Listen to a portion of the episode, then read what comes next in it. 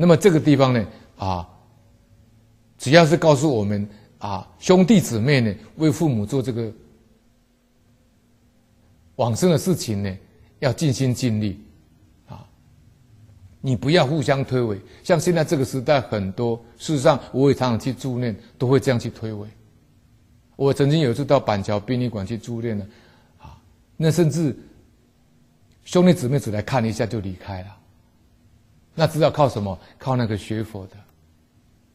所以呢，我在写圆满临终关怀呢，我这里面有写一个临终关怀事项呢，来念给各位参考。好，好，这个临终关怀，好，我把念给各位听。你如果生前你就会先交代了，好，比较理想。啊，我在印那个圆满临终关怀里面呢，也有一个临终交代事项这个这这个一个一个简单的一张纸。啊，给我贤孝的子孙们呢，本人一生念阿弥陀佛，受益良多。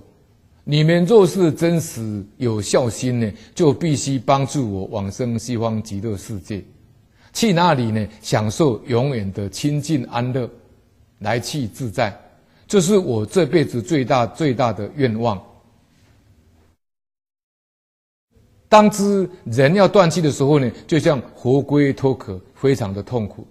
倘若你们真为我好，且希望能庇佑全家，就一定要为我切实完成以下的心愿。就是说，你学佛的人，你可以这样交代你的子女。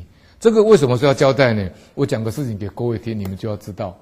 我有一次去上果林，人家叫我去助念。上果林呢，有一位老年友，平常都在做志工，啊，做香积。结果呢，他也平常喜欢跟人家助念。结果呢，他往生的时候呢，他就希望说人家也给他助念。结果我去跟他关怀的时候，他儿子没有学佛，啊，他也没有这个做临终交代。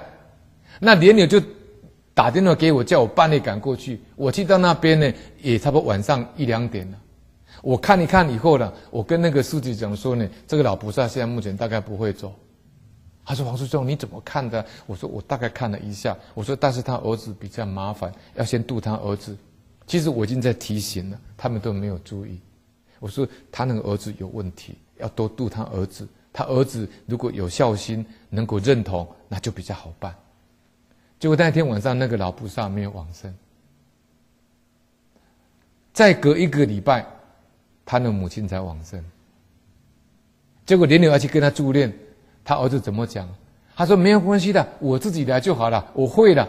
他就用台湾的习俗，他儿子给他好用台湾道教的仪式给他弄。